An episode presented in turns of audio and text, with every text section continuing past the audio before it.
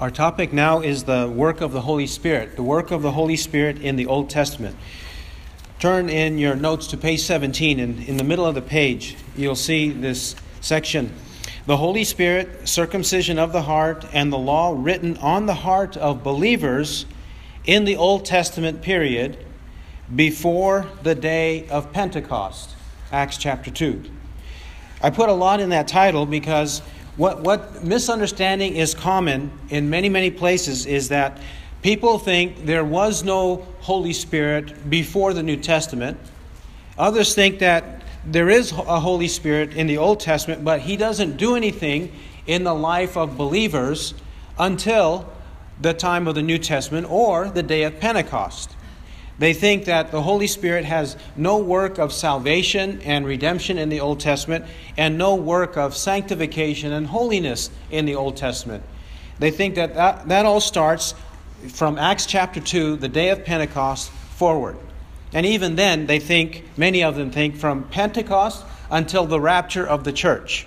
From Pentecost to the rapture of the church, the Holy Spirit is working in the world, but not before Pentecost and not after the rapture that, those views misunderstand not only the clear teaching of the Bible on the Holy Spirit, which we will see, but also they misunderstand human nature. They think that it's possible that humans, man, they have the ability in their own goodness, their own nature from birth, their own will, to choose God and to do what's right in the sight of God if God just nudges them and woos them enough. Then they will do what's right. That's the kind of view that they have of human nature, that we are essentially good people and we can do whatever we have in our own ability, maybe with a little help from God, but either ourselves or with a little bit of help from God, work together, and then we can accomplish our salvation. This is the way they look at mankind, human nature. That is, in the Old Testament, that's the way it was. And that's how they could say, there's no need for the Holy Spirit in the Old Testament. Now we have the added benefit of the Holy Spirit, but even then, we don't need the Holy Spirit uh, at, at all or very little. This is the way they look at it. However, we do know in the Bible that human nature from Adam's sin onwards is dead, it's corrupt, it's vile, and there is nothing that emanates from our human nature that can be presented to God for our salvation. God has to first change us, give us a new heart, make our hearts tender, hearts of flesh, although naturally they are hearts of stone and insensitive to the things of God. There's no life in our hearts, no spiritual life in our hearts until God first changes our heart. We know this to be true from many, many passages of the Bible, New Testament and Old Testament. So, since we know that to be the case, let's see what role the Holy Spirit has in the Old Testament. So we see that the Holy Spirit, He regenerates, that is, He produces a new heart in the Old Testament, and then the people of the Old Testament believe they love God, they honor God, they live for the glory of God. He first changes them, and then they respond in obedience, in repentance, faith, and love of God. This is the way it is. Now, let's look at page 17.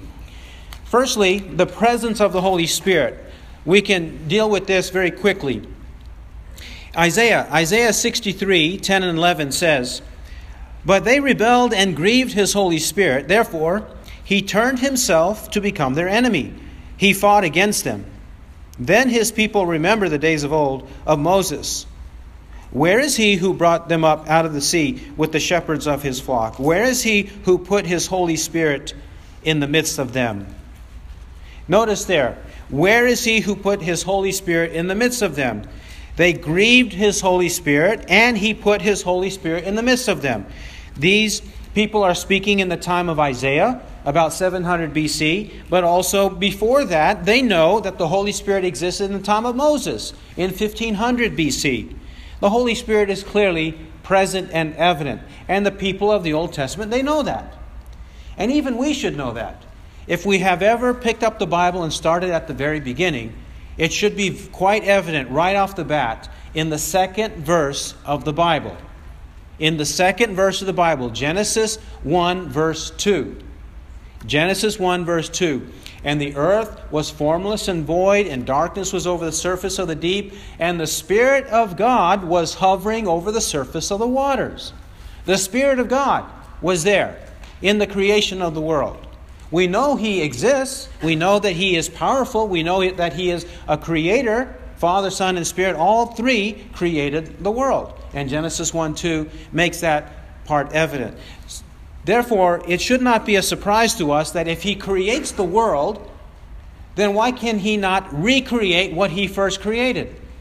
That is, recreate our dead human heart. He created our human heart perfect in Adam and Eve before they sinned. It was perfect. They fell into sin. So, can, can't the Holy Spirit then recreate the human heart after He created it perfect? Can't He recreate it? Of course He can and that will be necessary for salvation. Now let's see how he does, in fact, uh, recreate. Firstly, circumcision of the heart. From Jeremiah 4, verse 4. Jeremiah 4, verse 4, we read of how it is necessary to have a circumcised heart to escape God's judgment. Jeremiah 4 4. Circumcise yourselves to the Lord and remove the foreskins of your heart, men of Judah and inhabitants of Jerusalem, lest my wrath go forth like fire and burn with none to quench it, because of the evil of your deeds. God threatens his wrath to burn like fire to punish them for their evil deeds, but to escape the wrath of God, he calls on them and commands them to have a circumcised heart. Now, this is a figure of speech, of course. The foreskin of males is uh, circumcised, but in the spiritual sense, the heart is circumcised when it is renewed, when it has undergone a change. We have naturally in our hearts an uncircumcised heart that needs to be circumcised. In our birth into the world, we not only have foreskin, but we also have foreskin on our hearts that prevent us from knowing God properly. And this foreskin of the heart has to be removed. Now, why would God command the people in Jeremiah 4 4 to have a circumcised heart when it was impossible for them to have it? The circumcised heart is not a New Testament invention. Yes, it does occur in Romans 2 28 and 29, the Apostle Paul speaks of that circumcision, that renewal of the heart by the Spirit in Romans 2 28 and 29. But it wasn't exclusive to the New Testament period, it's right here. God would not command them to do something that was impossible for them to experience when it has to do with their own salvation. If they're going to be saved, they need to have a circumcised heart. as well. In Deuteronomy chapter 30, Deuteronomy chapter 30. If the circumcision is actually going to happen, who will make it happen? Yes, man, when he hears that he has to have a circumcised heart, he has to have it. There's no doubt. Jeremiah 4 4 commands it, and other places command it. But how is that actually going to be initiated?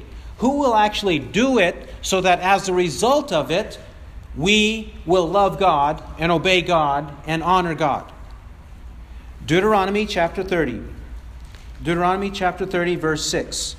Moreover, the Lord your God will circumcise your heart and the heart of your descendants to love the Lord your God with all your heart and with all your soul, in order that you may live. Here we read that it is the Lord who circumcises the heart. He is the one who circumcises our hearts and the hearts of our descendants. He is the one who changes our heart. And as a result, we love the Lord God. He says, when he circumcises it, it will be to love the Lord your God with all your heart and with all your soul, in order that you may live. He has to initiate it, He has to actually change it. We don't live spiritually, we are dead spiritually. That's the implication of verse 6. He says, When He circumcises our heart, we live and we love. We live because we were spiritually dead, but when He circumcises that dead heart, He makes it alive, and with that life in us, we are able to love God as we are commanded in the greatest commandment. The first and foremost commandment is to love the Lord our God with all our heart, with all our soul, and with all our might. So, this is what we see here. Notice the sequence of events. Notice the chain of events, the chain of salvation, the sequence or order of salvation. It is God circumcises, then we love and live. He has to circumcise, otherwise, we can't love Him. And that shouldn't be new to us. 1 John 4 19 says the same thing.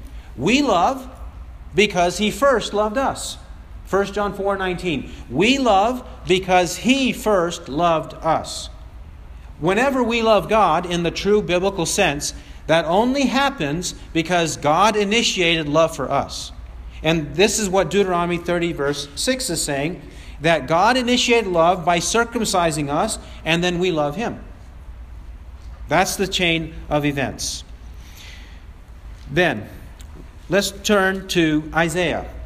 Let's see here now that the expressions, there are various biblical expressions on how we are changed and how we are renewed.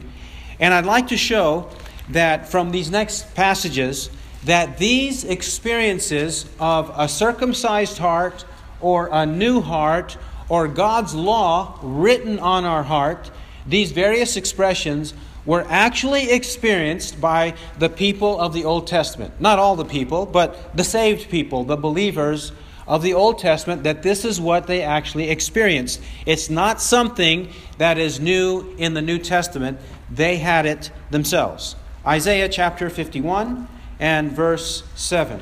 Isaiah 51, verse 7, the prophet will address believers. And notice what he says. 51 7. Listen to me, you who know righteousness, a people in whose heart is my law. Do not fear the reproach of man, neither be dismayed at their revilings. Here he's encouraging his people and calling on them to listen to him, the ones who know righteousness, the ones who actually experience God's righteousness, who possess God's righteousness, reckon to their account. He's saying, To you, a people in whose heart is my law. And he's telling those people who have the law of God written on their heart that they should not fear whenever man persecutes and maligns them. Don't fear the persecutions of man. Obey God and follow him faithfully. Another place is Psalm 37. Psalm 37.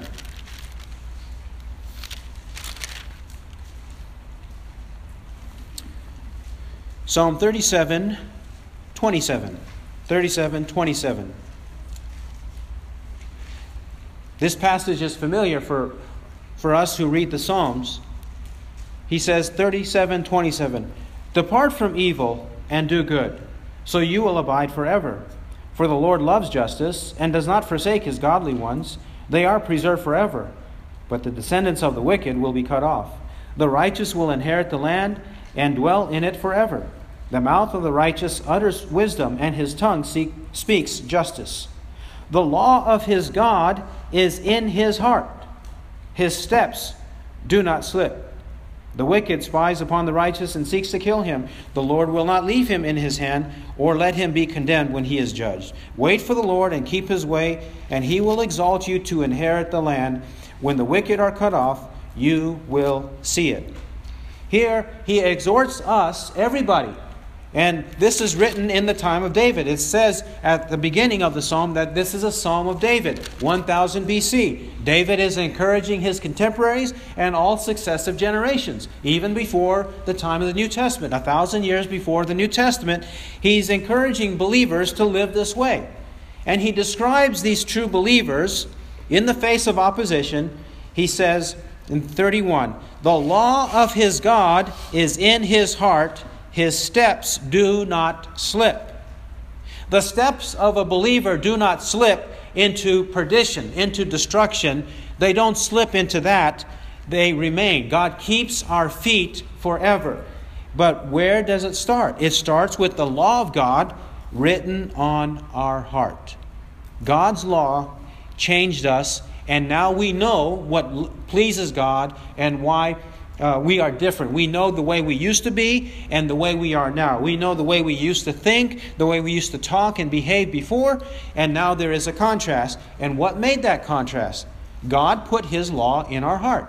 He made us tender and sensitive to the things of God. And these are the people encouraged to persevere because they will receive eternal life in the face of their persecutors. Next, we see that it is the Holy Spirit. It is the Holy Spirit Himself who causes this to happen. We've been saying God or the Lord does this, but who? Is it Father, Son, or Spirit that actually comes to us personally and changes us? And we'll see it is the Spirit. Isaiah chapter 59. Isaiah chapter 59. And verse 21, 59 21. And as for me, this is my covenant with them, says the Lord.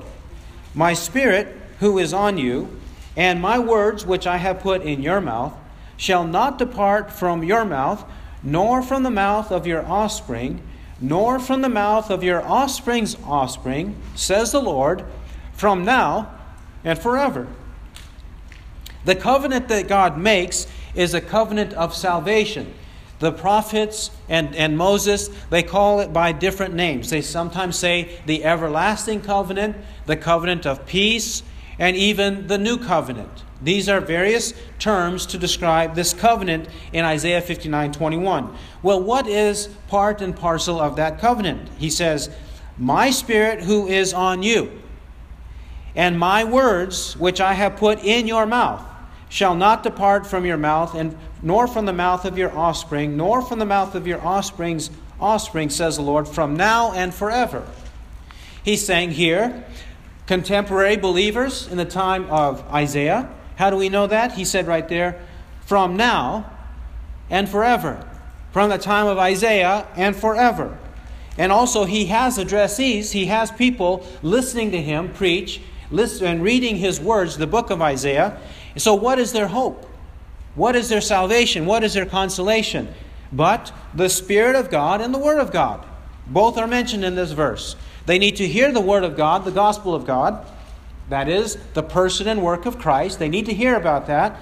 They also have to have the Holy Spirit make them understand and change their hearts from being stony hearts to hearts of flesh, to having the hearts that were blank, that had no law of God in the salvific sense, they had no law of God in their heart, making them sensitive to the things of God. Now they do have that. He's saying that they experience it, and it will also be there available for your offspring and your offspring's offspring from now and forever. Clearly, this is a, a promise preached by Isaiah for his generation and subsequent generations. The Spirit is, is, is as well explicitly mentioned. Another place is Ezekiel 36. Ezekiel 36, 26. Ezekiel 36, 26. Ezekiel also has to preach to people of rebellion, and he's telling them, as he's preaching repentance and faith to them, that when this change occurs, this is how it will happen. Ezekiel 36 26. Moreover, I will give you a new heart and put a new spirit within you. I will remove the heart of stone from your flesh and give you a heart of flesh. And I will put my spirit within you and cause you to walk in my statutes, and you will be careful to observe my ordinances. God is the giver of a new heart and a new spirit. More phrases, more metaphors for our deadness and the way that we live. The way that we did not love God and now we do love God. The way we disobeyed God, but now we do obey God. And what's the change? God gives. If God gives something, it has to be a gift. It's not something we earn. It's not something we, we deserve, we merit, we don't work for it. It's not our wage. It's a gift if He gives it. And He says, I will give you a new heart and put a new spirit within you. And remove the heart of stone from your flesh and give you a heart of flesh. Not only that, but who is the one specifically, personally doing it? Verse 27 I will put my spirit, that's the Holy Spirit, within you and cause you to walk in my statutes, and you will be careful to observe my ordinances. Before our conversion, we weren't careful to observe God's ordinances. We didn't really care about it. We didn't really care about God's ordinances, God's laws. But when He changed us, now we are careful. Now we want to know. Now we ask. Now we read. Now we study the Word of God because the Holy Spirit is within us and He causes us. Notice that word. How is it possible for us to walk in the ways of God? If the Spirit causes us to do so. The Holy Spirit will cause you to walk in my statutes. That's the promise here. Not by, based on our goodness, not because we have power within us, ability within us, but because the Spirit makes us, causes us, produces that within us. This is why the New Testament says in Galatians 5 16 and 26, the fruit of the Spirit. He didn't call it the fruit of a cooperation between our, our natural state and the Holy Spirit. It is the fruit of the Spirit. The Spirit makes those things happen in us when He changes us from being dead to alive, for, for, from having a hatred toward God to a love of God. This is what He does. Clearly, again, Ezekiel mentions that it is the work of the Holy Spirit. Now, notice too from John chapter 3. Turn to John chapter 3 that Jesus expected Nicodemus to understand all this. We, we just had a, a, little bit of exposure to some of the passages of the Old Testament. There are many more similar passages. But based on what we just heard, Jesus expected, based on what we just heard and the rest of the Old Testament, Nicodemus to understand this. Nicodemus is a teacher and a ruler of the Jews. He is one who should know this because he's the one who's supposed to study the Old Testament in order to explain the Old Testament to the people. But he didn't. And Jesus confronts him on that. Let's pick it up uh, at verse. Oh, we'll start at verse 1. Chapter 3, verse 1. John 3 1. Now there was a man of the Pharisees named Nicodemus, a ruler of the Jews. If he's of the Pharisees, he's a teacher, and he also calls him a ruler, one who leads the Jews. This man came to him by night and said to him, Rabbi, we know that you have come from God as a teacher, for no one can do these signs that you do unless God is with him. Jesus answered and said to him, Truly, truly, I say to you, unless one is born again, he cannot see the kingdom of God. In verse 2, Nicodemus acknowledges that Jesus is a teacher from God because he works miracles, but that's not enough. It's not enough for us to have this factual, informational knowledge of Christ. We actually have to believe in Christ, have true faith in Christ. This is why Jesus says in verse 3 Truly, truly, I say to you, unless one is born again, he cannot see the kingdom of God. We can't see because naturally we are spiritually blind. Normally, when we are born in the world, we are blind to spiritual things. And he says, You cannot see spiritual things, the kingdom of God, until you are born again. In Jesus' mind, what's the sequence?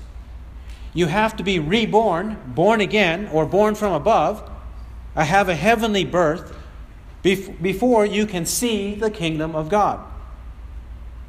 This is Jesus' belief. That first has to happen from God. We, we did not produce our own natural birth, did we? No. It happened because our parents came together. We did not cause our natural birth. Why would we think that our spiritual birth or our spiritual rebirth or being born from above would happen because we did something? that we were good, or we had some inkling or remnant of goodness in us. We can't imagine that. It has to be initiated by God. In this verse, and this, this passage is just like what we just saw in the Old Testament. God has to start it. Nicodemus does not understand. Verse 4 Nicodemus said to him, How can a man be born when he is old? He cannot enter a second time into his mother's womb and be born, can he? He's looking at it physically. He's thinking about the way natural reproduction occurs. He's not even thinking spiritually, and yet he's talking to a spiritual teacher. He just acknowledged that Jesus was sent from heaven. This is how blind and dead people are. Verse 5 Jesus answered, Truly, truly, I say to you, unless one is born of water and the Spirit, he cannot enter into the kingdom of God. Essentially repeating verse 3. And then in verse 6, he explains what he means. That which is born of the flesh is flesh, and that which is born of the Spirit is spirit. When you have a natural birth, you are physically born into the world, then that's only going to have a fleshly and earthly and material existence. It's not going to produce anything good spiritually. But when one is born of the Spirit, then you will have spiritual things. You have to be born of the Spirit. The Spirit, just like Ezekiel 36, 26, and 27, Isaiah 59, 21, the Spirit has to produce this rebirth. And then we will see, then we will enter the kingdom of God. Verse 7 Do not marvel that I said to you, You must be born again. The wind blows where it wishes, and you hear the sound of it, but do not know where it comes from and where it is going. So is everyone who is born of the Spirit. He repeats this phrase, born of the Spirit, that this happens mysteriously, miraculously, and powerfully, just as wind goes here and there mysteriously and powerfully. The Holy Spirit works in the same way and produces rebirth in people here and there. This is what he does. Nicodemus, verse 9, answered and said to him, How can these things be? He asked this question because he has never experienced it himself. He asked this question because whatever he read in the Old Testament, he did not read and pray about carefully. He did not seek God carefully when he was reading the Old Testament on these issues. So, verse 10 Jesus answered and said to him, Are you the teacher of Israel and do not understand these things? Now, that would have pierced his heart, right? It would have been a, a punch in the gut for him. He's teaching the Bible, and he should know this. If he doesn't know about how salvation works, what business does he have teaching the Bible to people? He has no business. That's why Jesus says, Are you the teacher of Israel and do not understand these things? You should know better. You're the one that picks up the Bible and then be, studies it and reads it and teaches it to other people. You should know about this. Verse 10 Jesus answered and said to him, Are you the teacher of Israel? Do not understand these things. Truly, truly I say to you, we speak that which we know and bear witness of that which we have seen, and you do not receive our witness. He says right there clearly, You do not receive our witness. You are not listening. You don't have the ability to listen properly and carefully to believe in everything we're saying. You're looking at the, all, all of the signs, you're looking at the miracles, you're looking at all of these supernatural things as though it's a show, as though you are uh, going to the theater and it's amazing to you, it's amazing to your eyes and your senses. That's why you are intrigued. You aren't intrigued for the right reasons because you don't have the Holy Spirit. 12. If I told you earthly things and you do not believe, how shall you believe if I tell you heavenly things? He told him earthly things and made comparison, and he couldn't believe. He didn't believe. And now Jesus is saying, I can't even go straight to spiritual things because there's no way you're going to get it. I used earthly analogies to explain the spiritual truths, and you didn't get it. I can't talk straight spiritual with you because you have no comprehension of the connection. That's how blind you are. Now, these are strong words of Christ to Nicodemus, are they not?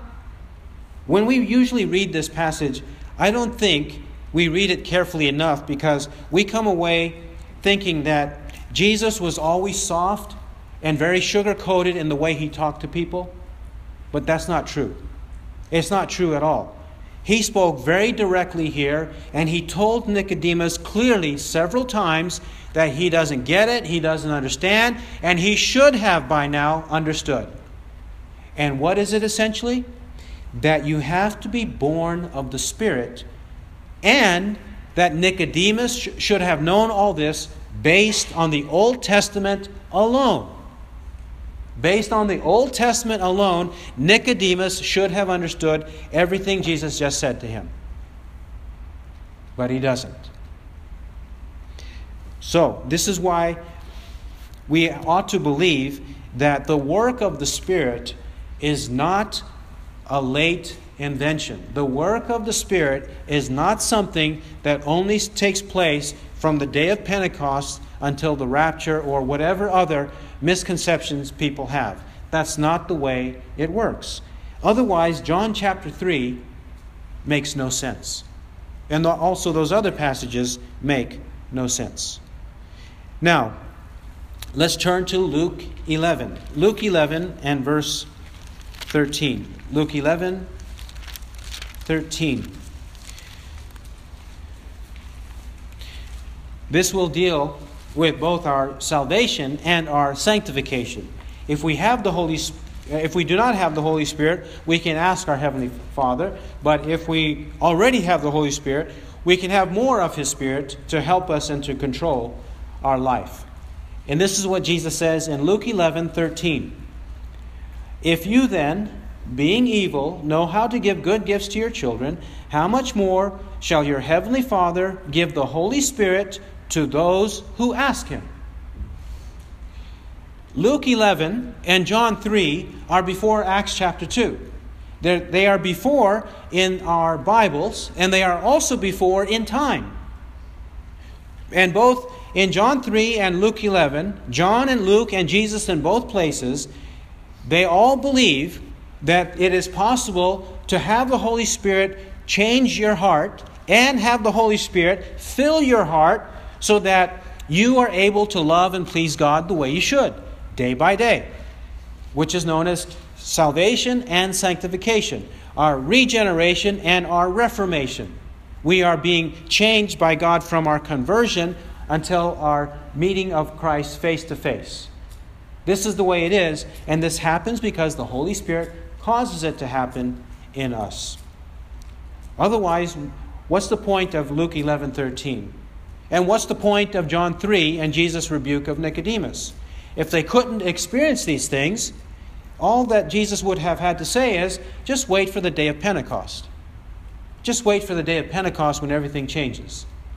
He didn't say anything like that, anything remotely like that. He didn't say that because from Genesis until the end of the world, this is what God does to save people. He uses His Holy Spirit to control, invade, to cause a dead human heart to come alive. Then, in the rest of these notes, just to highlight what's here for your benefit and, and further study, it related to this topic is the hope and resurrection of the dead. The hope and resurrection of the dead that the Old Testament teaches hope in resurrection. It teaches hope in the resurrection of our bodies. Our bodies are immaterial and material. They have an unseen part, our, our, our persons have an unseen part and a seen part. The unseen part, which is our spirit, and then the seen part, which is our body or our flesh. We have both. The Old Testament repeats this belief again and again, several references to that. Then, in terms of resurrection, the Old Testament teaches that people generally, the righteous and the wicked, will rise from the dead. Many references to the righteous and the wicked and examples of resurrection are found in the Old Testament, several of them. Moreover, Jesus' resurrection is predicted several times in the Old Testament. Jesus himself, who is our uh, firstborn from the dead, he is the first fruits of resurrection. He is the first one who rises from the dead immortally, never to experience evil, sin, and death again. Jesus is the first one, but all of this was predicted in the Old Testament, and this is why the apostles teach it in the New Testament. Jesus' resurrection is the precursor to ours. And then, lastly, on page 20 at the bottom, The saints of the Old Testament had a heavenly hope. The saints of the Old Testament had a heavenly hope. They knew that they were on this earth temporarily. They knew that they were sojourners and aliens and pilgrims on this earth. They were here temporarily and that they would live with God forever and ever, with Him forever in heaven. They knew all this. They believed this, and they did not live for this world. Some of them were rich, some of them were poor. Some of them were old, some of them were young, male and female. Some were free men and some were slaves. It doesn't matter. They had this heavenly hope. They did not live for this world, they lived for the world to come. They didn't live for peace, progeny, and a pot belly. They did not live for mere human and fleshly things. No. God provided for their needs, but they were living for the life to come. He who has ears to hear, let him hear what the Spirit says. Amen.